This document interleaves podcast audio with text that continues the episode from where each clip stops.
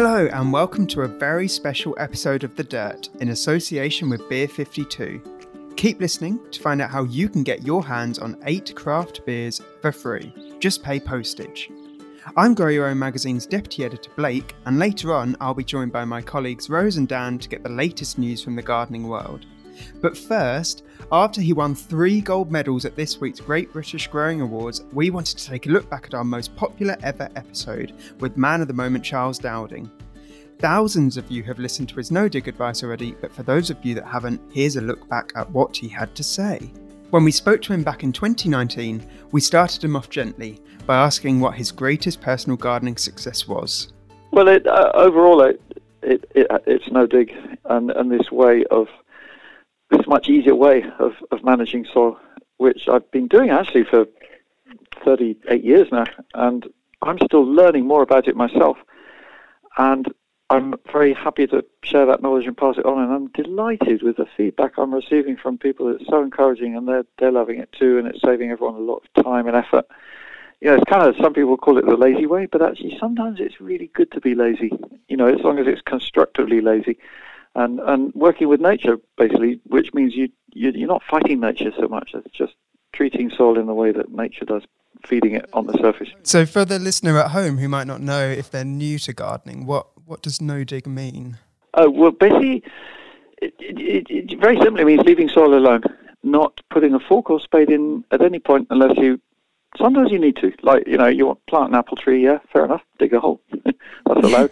um, so, so sometimes you, you are using tools, but mostly for, for growing most plants, um, feeding the surface with, with a layer of a mulch, it's called, is a, is a layer on top of compost, I'd recommend, particularly for vegetables, and then you're sowing and planting into that compost, and the roots go down into the undisturbed, left alone soil below, which nonetheless has a good structure, and they root into that very successfully, and you get wonderful plants. You get very healthy growth. And the biggest benefit of all, less weeds. Yeah. Wow. so it's actually easier. Benefit, yeah. A lot easier. Yeah, yeah, I'm getting fantastic feedback on that one. Um, you know, because so, so, much of us are under time pressure. I mean, that's really what got me into no dig was, well, partly wanting to save time, but also just suspecting it was maybe the better way, and those two things combined. But the the big one is time saving because of the, the, the fewer weeds. So you're just not battling them, you know, and you've got time to be constructive and be, enjoy it more. What's the kind of main thing that you come up against, the main barrier for other people? Because I know growing up and gardening with my grandparents, they were very much, you know, we must dig over the plot yeah. every single winter, that type of yeah. old school thinking. So is that kind of the main obstacle that people face? Yes, you've answered it exactly. Uh, I mean, it's a very good question, and you've provided the answer, which is traditional thinking, if you like. Which you know, I'm not against tradition by any means, but we, I think, all of us in all our lives, we will get better results if we question things more. Mm-hmm. And a lot of tradition is rooted in in its time. You know, and time moves on. Uh, uh, reasons change for doing things, and and knowledge moves on. So now, and you know, climate change is another one. Carbon and yeah. no dig, no till keeps carbon in the soil. So so it, it wins on that score as well. But what, yeah, where the difficulty I have in teaching it mainly is is with older people who have kind of know it all already, if you like. Yeah. Which is not wrong, but you can understand how that makes it harder to change. I think. And how do you persuade them? Is it that time saving angle? It, yeah, time, but more than anything, results. And and it, if I can ever get people here or show photographs, you know, that, that pretty much does it actually. I'll give talks and got a nice slideshow people can see and I take them through the phases and, and the sequential stories of growth and, and the absence of weeds and um, yeah, most people have won over actually. It, it's becoming a bit of a revolution now. I mean, like, yeah. uh, even at Kew Gardens, you know, all those student beds, yeah. this is the head gardens of the future. They're 26 beds, they're all no dig, RHS, Wisley, and so on.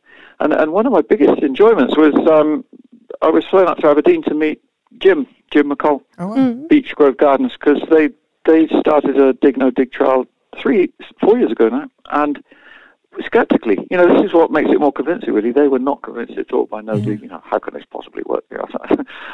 We know we know how to grow, and um, anyway, they dared to try it or, and, and did it, and then well, what's going on here? The, the cauliflower's bigger. There's more potatoes. This can't be right. so they started to question it, and and then they did another year of trials, and oh, same result. No, dig, just generally doing better. Third year, same again. So they then converted all the garden to no dig. And Jim, and you know, this is in his 80s, and I was so impressed by that because he, even at that grand old age, you know, he, he he's a thinking man, and and he was he, he's prepared to change and adapt. So it was good. Yeah. I have to say, actually, um, my my dad's been growing veg for years and years, and he's always been one of those people who sort of steadfastly Right. likes digging over his plot. Oh, yeah. This year, he um, had a hip replacement, so Oh. he wasn't able to dig so much, and he decided this year to trial no dig, and he's actually said to me he's not going back. He's Oh. sticking with it. Well, that's nice. And that really heartens me actually to hear because he's an experienced gardener, obviously, and he he- he knows what he's looking at, and um, he's he's familiar with the process, and hopefully that will also make him start to question things generally a bit. You know, like hmm, how did this come about? Well, you know, Yeah. and I've been trained to dig every year, and uh, maybe I don't need to. Um, so moving on to the other side of the coin, can you Mm-hmm. tell us about any of your gardening failures that are particularly noteworthy or that gave you a bit of a giggle at the time or Oh, I don't know about a giggle. yeah, um, yeah, You yeah. laugh about actually, them now afterwards. not so many recently, thank goodness. You know, because with age does come a bit of wisdom. but back when I was back in my twenties, I did some crazy things. I, I remember one year I, I wanted to grow more carrots. I was organic approved in those days. I had a symbol, and uh, there was a big shortage of organic carrots. And I thought, well, this shouldn't be too difficult. And I hired a guy to rotivate half an acre of ground, and then he had a drill, and he drilled carrot seeds in half an acre, and they came up. And then so did the chickweed Oh Um, no. three of us spent a whole day hoeing the chickweed, and then it drizzled a bit. This was spring, and the chickweed basically carried on growing. and the following week, we oh, another go so we hoed again. And chickweed kept on growing. We hoed a third time. No. We never got on top of that chickweed, Oh, and no. I never harvested one single carrot from that half acre. But you had half an acre of chickweed, unfortunately. Basically, yeah. Do you know what? I did manage to sell a bit. Oh well. Every yeah, yeah, cloud. well, it's edible. the, the wholesaler who I sold it to, he wasn't that impressed, and he said my customers were not convinced. But anyway, we tried a few things, but it, what that taught me was that there is a saying actually, something like chickweed follows the rotivator, yeah. and and that you know relates to no dig, you know, and, that, and not having weeds when you don't disturb the soil. But it, rotivating is is a massive disruption, and and the weed for me, the chickweed is a healing mechanism. But th- those roots are very fine and fibrous, and they, they bind it together, having you know where the machine had broken it apart. So that's for me, that's what's going on. So that mistakes always teach you something, and and looking back on it, they're great, but at the time, it's not much fun. So don't worry, listener at home, if you're making mistakes, it's okay because even Charles Dowding used to make mistakes. yeah, yeah, learn from mine. Yeah. It sort of brings us on to our next thing, which is do you have any guilty gardening secrets, sort of little shortcuts that you take that you wouldn't necessarily read about in a textbook, but something that you find really works for you? Um, well, do you know what? Actually, no, I wouldn't put it like that. I can see where you're coming from, but I guess in one way, no dig is one big, one big, One hack, big really, rebellion. isn't it? yeah, you could put it that way. Exactly. It's, in a way, it's a question of how you phrase it, and you know that's an interesting way you put it, Laura. Like, you know, dirty little secret, and, and uh, I, I would call that, you know, actually a wonderful discovery. Yeah. in terms of, um, you know, like not hardening off, for example. You know, Mm. I, I actually count myself fortunate. I didn't have a what I would call an official horticultural training. I kind of learnt it more on on doing it, and so I'd, I, I'm always looking for shortcuts, and I dared not to do things that probably people who've been to say to college wouldn't dare Mm. to to not do. So hardening off is one, and I, and I just bring things straight out of my uh, greenhouse, not not heated, but they still had a bit of heat to get them going, and then put them straight into cold soil. But I put fleece over, so if you like, that's my hardening off. But it, it's it's a big time saver, and not just not bothering with all that bringing them in and out kind of business. I never pinch out my tomatoes. That is Yeah. definitely my secret. I don't know whether That's do you absolutely endorse mine that? as well. I still seem to get good results. Are they cordon tomatoes? Yes, yeah, yeah, yeah. So you're getting a jungle. Yeah. yeah. Yeah, I'm, I'm a very lazy gardener, Charles. So I have to admit, I'm the same, and you had to sort of hack your way through my garden to the back gate this year. But I am, sti- but I'm Yeah, still right. trying to find ways to use the tomatoes now. So it all turned out well. wouldn't normally admit these things, but in the safety of you know the comfort of the Dirt podcast, I think it's Yeah, yeah. Well, it is good because that does make people. Not everyone has time to complete everything they want to do either. So you know, sometimes you wonder, oh God, is that going to suffer? And then you make discovery. Maybe it's actually not so bad after all. But generally speaking, I wouldn't recommend you to not side shoot too much. okay. We will do I- I'm better actually- next I'll do year. better next year. Yeah. I find huge benefit in having a tidy garden, and and one of the things is for slugs. You know, gives them less places to hide. Yeah, Yeah, that's true. yeah. I have to confess, I am not the the tidiest of gardeners, but every year I think I'm gonna I'm gonna This do better. year. This is gonna be the Oh. year that it happens. so I know you sort of touched on um, briefly before the the lessons that come from you know mistakes that might happen, which actually sort of brings us on to our our final question. What would you say is the biggest lesson that you've learned over your gardening journey so far? Boy, I I have to say, off the top of my head, that's quite that's, that's a deep one. Um, I'm doing a lot of teaching now, and teaching gardening. I'm noticing that the diff- different people learn in different ways. Actually, Yeah. this is not quite what Mhm. you're asking, um, but discovering how people learn um, in, in gardening itself. I guess it's, it must be weeds. Actually, um, I just see some. So many people struggle with weeds. It's been my biggest fear over the years, Mm. and like I was saying about the chickweed and the carrots, and Mm.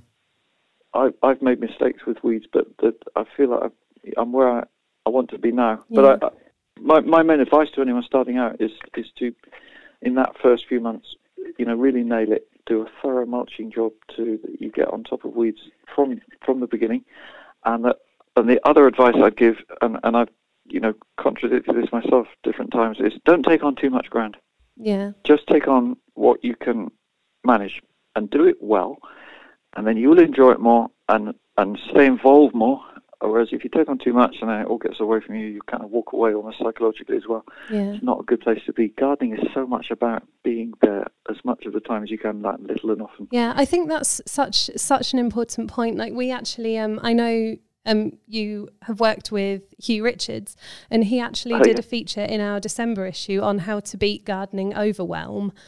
Um, Oh, so right, sort okay. of the little things that you can do to make your your life easier, and I think that is Yeah. such an important thing because if someone say Yeah. takes on an allotment plot for the first time, it Yep. it can be Yep. quite overwhelming, can't it? Seems like a lot to have to do, isn't it? They're too big. I mean, most of them traditional Yeah. allotments. I keep saying, you know, they really should be in quarters.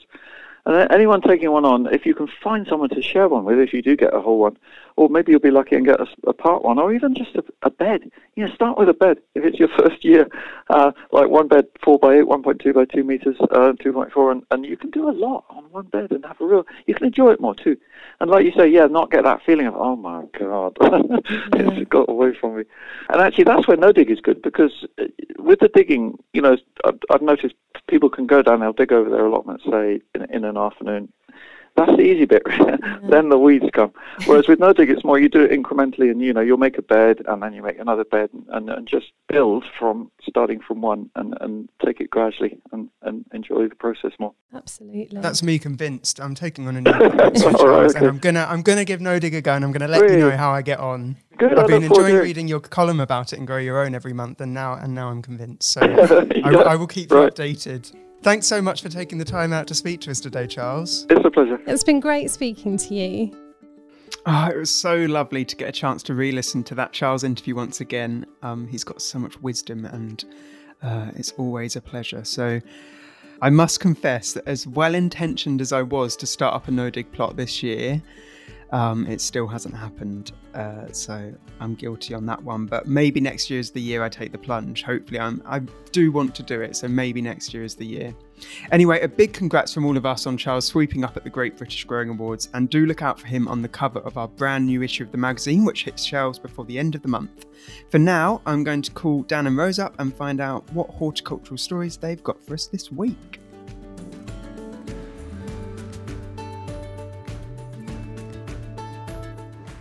Now, as we're Lauraless again today, as she's on annual leave, we're being joined by Dan. Hi, Dan. Hello, and I apologise to everyone in advance. Everyone's turning off the podcast, right? I- I wish- Like, not again. I wish I could live up to Laura, but I can't. But I'll do my best to contribute. But thank you for having me. I love doing this. I really enjoy it. It's always a pleasure and never a chore. So, I've got a super cool story for you. And the reason why I'm saying it's super cool is because it's about plants that have the ability to cool things. specifically, the RHS and the University of Reading have just done some new research um, looking into the properties of different plants to find out which ones might be best for um, cooling a building, essentially like reducing the humidity inside. Um, Rose, I know that you know what this is because Oh, we've yes. both read it, but Dan, you might not. So, what do you think the plant might be? Well, my head immediately goes to something like medicinal that you know can help if you you're in like a bit of bother. And I don't know about you guys, but when I was younger, I was always told that dock leaf cools sea nettles if you've been stung. So, like something like a dock leaf that's also really big. Okay. Yeah. You'd need quite a lot, I think, to cover the side of a building to cool it down. Um, but the leaves get huge, don't they? I see the logic with where you were going there, but no. The correct answer is ivy. Oh, well, it's, it's not hard to get that to be prolific, but does it not damage buildings? I always used to worry about that as well because when you know when you drive past and you see houses that are just completely covered with ivy, Mm. I used to be like, don't they have a really bad problem with bugs or in the brickwork? Damp in the brickwork, yeah. I Yeah. always assumed. But that's interesting you said that because I think um Blake, after I read that as well, they said that people think that it causes damp, but actually it doesn't. Oh. So Yeah. it's not damp causing. Yeah, it reduces humidity and cools buildings really, really well. Um, I think I feel like it's the kind of thing people probably already realise that that's why they grow it up the sides of buildings. But um, nice to have the data to back it up. So the RHS principal horticultural scientist commented, Our research is an important step forward in growing our understanding of green walls. Many people with limited space are turning towards vertical gardening as a way of greening their homes or workplaces. So I think with a changing climate and the fact that our country is obviously getting hotter each year in the summers. We're noticing more heat waves and things. Perhaps more people will be thinking about this kind of thing when they're building or when they're looking to cool their house um, in better ways. Well, I mean, it got up to 38 degrees earlier in the year. So anything that we can do to try and get the temperature down at any time of year, I think is a positive moving forward. That's it, because you know when you go on holiday abroad and um, like the buildings are white and stuff, and they're Yeah. purposely been built to be in a hotter climate, whereas our houses and stuff just aren't at the moment, are they at all? So we've got these like really old historic houses in lots of places that just aren't equipped for it. So things like this perhaps will be a really good way of us combating that a bit. I think isn't that because our houses are designed to keep the heat in, Yeah. which is why they're not very cooling. Um, but then also from that study, I feel like it did only they only really reduced um, the temperature by one degree, which I didn't really think was a lot. but also, I guess like maybe it makes Every a difference. It definitely helps, does prove, yeah, every little helps. Get you'll probably feel that one degree if it's like thirty degrees outside. Like anything helps. Yeah. I'd love to know if in the winter it somehow helps keep heat in as well. Because surely if you've got something else on the outside of your house, it stops heat escaping, no? Yeah, it must Yeah. add insulation as well. Mhm. Like works both ways, surely. Grow ivy, everyone. That's what we're saying. It is rather hard to control, isn't it? Though. But I guess if you want it to grow all over your house, that's not really a problem. It's just like grow, grow, grow. I love the look of it up the side of houses, though. I think it looks really It is pretty. really pretty. So, I have a story to talk to you about, and it's about urban gardening. And I feel like this ties in a bit to what you've we've just been talking about because it does mention how in urban spaces we should be sort of growing as much as we can, and that could be growing up the sides of buildings and things like that. Um, but it's an article that's been in the Independent, basically talking about how gardening over lockdown, as we all know, exploded, and that there's sort of a real demand to keep gardening going, especially in places like towns and cities. Um, because I know you probably heard all, about how people are growing more, and it definitely ties into what we were saying earlier about how we should use sort of growing up the sides of buildings and things like that. Um, not just for ivy, but for vegetables and fruits, because growing in cities and towns really helps to sort of boost biodiversity, um, helps with the chain food chain supplies and things like that, and also just keeping our cities and our towns greener where there might be a lot more pollution and things like that. So I just wondered what you thought about that. Do you think feel like cities and towns have a lot more potential for growing that isn't really acted upon at the moment? I noticed in that article, Rose, that you just sent over to us that um, it said more than half of the global population lives in urban areas already, and that's expected to rise to 68% by 2050. So, with so many people living and moving into urban city environments. Like I feel like this is something that if it's already taking off, and obviously it's not a new thing, people growing in in the city, but um, having to think of new ways and find as much space as possible when Mm. um, there's more people living in those types of areas is really important. Yeah, especially on rooftops and things like that.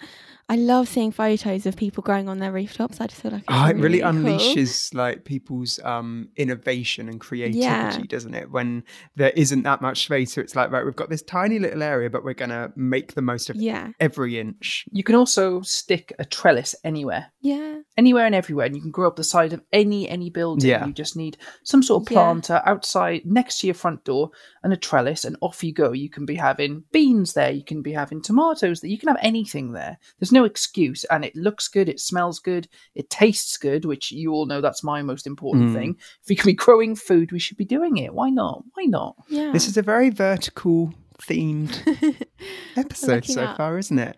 The other thing that I saw, um, actually, which is interesting, which is um, a new Chinese uh, high-rise building of flats. Well, there were a few different high-rise buildings next to one another, and it was like pitched as this new green living space with like vertical plants growing, vertical walls all the way up the side of these high rises, and they look stunning, like Mm. amazing because they're well a lot of people like concrete but um, if you prefer greenery to concrete then you will love them they look they look so cool but unfortunately even though they sold out really really quickly all the new apartments um, hardly anyone's been able to move into them because of all the plants they're attracting loads of mosquitoes Really? so No. people can't live there at the Oh, moment which is like oh It's such a trend, isn't it, at the moment, especially in London when you walk around London to have those green facades outside house um, shops and things like that.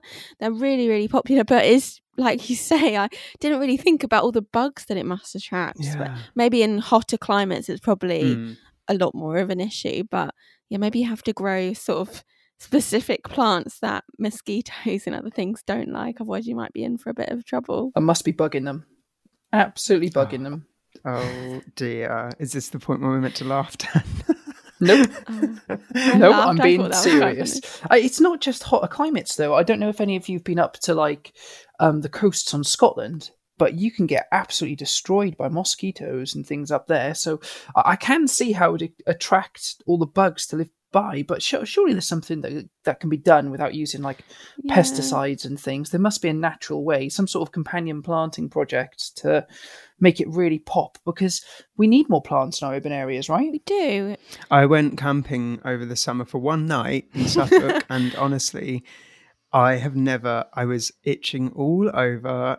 There were bites everywhere. It was just. Not good. I was. like, I should have stayed at home. Why did I do this? That's when you're like, why didn't I just stay in a B&B or something? yeah. Who needs to camp? I'm not a fan of camping. It seemed like such a nice idea. Yeah. Oh, let's go and set up in a Yeah. field, and no. But like you guys have been talking about really big things in your in your stories. You've been talking about growing in urban areas and cities and, and, and things like that. Well, my story is about big things too. So there is a lovely, lovely uh, guy called Sean um, who has been growing giant veg, particularly during lockdown. So this guy has managed to grow a cabbage weighing more than twenty pounds. Runner What? beans measuring 24 inches, tomatoes bigger than his hand. 24 inches. I was just like Yeah. working out how much that is. That's That's, two lot. foot. That's that's Isn't it? like that's that like an arm. Quick, I just like the length of googled an arm. online conversion calculator. Do not Google anything That's like that. ginormous. Uh, it's, that is absolutely huge. Like marrows, this guy's got like the biggest veg I've ever seen in my life. You should see the melons this guy's got on him. It's huge. Like, wow. um, if you go on the metro and have a look, I mean, there's the pictures are astounding. Uh, but the lovely thing about it as well is he. Sean, he's not a huge fan of fruit and veg, but he loves the kind of mental health aspects of growing and being outside more. And it's kept him busy during this difficult time, which is fantastic. But he was like, Well, I've got all these veg, they can't go to waste. What can I do? So he took it down to a local hospice. And not only are they so, so thankful, they've said to him, Look, anything else you grow, please, please do bring it down. So Oh. they've so now nice. got all of these amazing veg which have been so hard to get hold of during lockdown as well. It's just a lovely, lovely story. Yeah. Did he um did it say why he got into growing giant veg or was it just a hobby and then Um, he signed up to a forum um, and he was talking to people on there about growing and kind of joking a little bit about the fact that he doesn't really like fruit and veg himself, so he didn't know Right. why he'd kind of Got got into into, it. it. Sometimes it's just the challenge and the Yeah. actual activity, Yeah. isn't it? But then it's good that he didn't just allow those things to go to waste after all that effort, like donating them locally. Oh yeah, they said to him, "Look, if if you're not really into it, but you enjoy the aspect of growing, why don't you try and grow the biggest things possible?" So someone on the forum actually sent him seeds for giant things, but like he was saying, the cabbage took him over a year to grow. Oh, Can you me. imagine the love and attention yeah. yeah. putting into And the something? Because I don't know about you guys. If I go on holiday for a week and I come back, you know that pests and things are going to have got in there and attacked everything. So trying to keep something like that going for That's that length really of time, impressive. really, really impressive. And after all of that huge growing bits that he's done, he's definitely entering all of the shows next year. So listen out for Sean. Showy Perryman, he's going to be a celebrity of the future, I think, if he can keep growing marrows the size of people's legs. It's not all about size, but in this case, it is. All right, Blake. and on that note, we shall move on. so I've got some jobs on the plot. Thanks so much for joining us, Dan. Um, yeah, I will be back in a moment with some jobs on the plot, but before that, we've got this.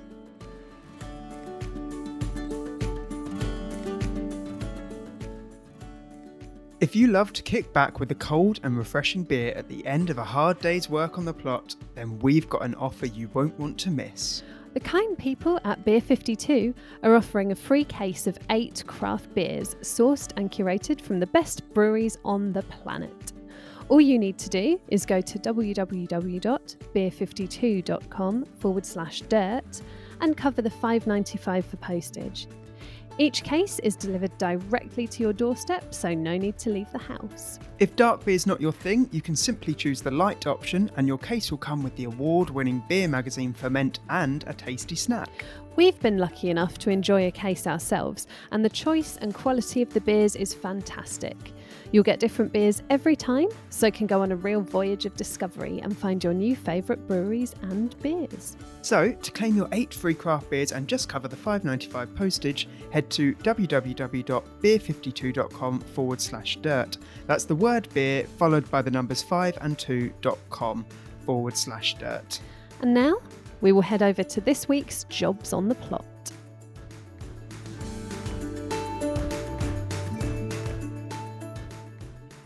Tomatoes, peppers, chilies, and aubergines can be stubborn to ripen, and if you're in a good part of the country where the last burst of summer appeared this week, that may have helped them on their way. But if not, there are some little tricks you can use to encourage them to ripen up. These include stopping watering, moving potted veg under cover, or part lifting plants on plots out of the earth. Cut off the tiniest fruits to properly focus the crop's energies into maturing those that remain. Don't give up on them just yet. Beds will become emptier after the main harvesting season draws to a close, but don't let weeds spring up in this blank space. If you're not using a bed for winter crops, suppress unwanted growth and protect the soil in winter by applying mulch. This could be a non organic material such as black plastic, or you could also start to replenish the nutrients in your soil by adding farmyard manure to your beds to rot down. A thick layer will stop weeds in their tracks and also add to the fertility of your soil. Sowing green manures such as mustard seed or clover is another good way to both curb weeds and ensure an enriched ground come spring. If you've not done so already, prune back your summer raspberry canes by cutting those that have finished producing fruit to the ground. Harvest your autumn raspberries regularly to ensure you can enjoy them at their best. It's also a good idea to have some fleece ready to protect your plants with in case the nights get too cool as the month progresses. Most hybrid and blackberries should have been harvested by now. Set about taking out the old stems and training in the new ones for next year's pickings. Have a wonderful weekend, and until next time, happy growing.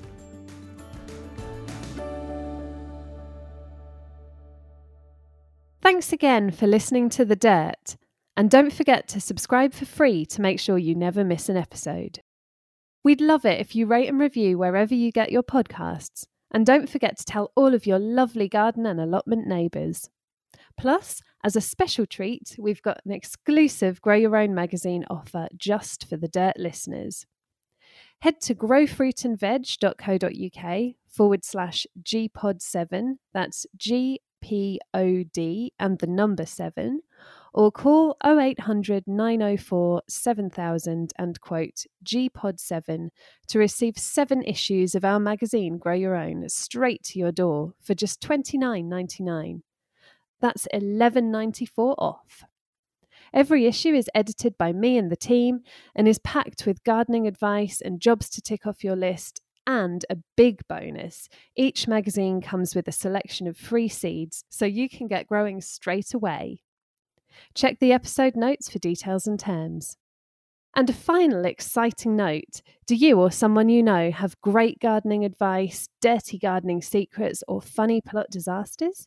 You could be our next podcast guest. Email the dirt at growfruitandveg.co.uk to let us know.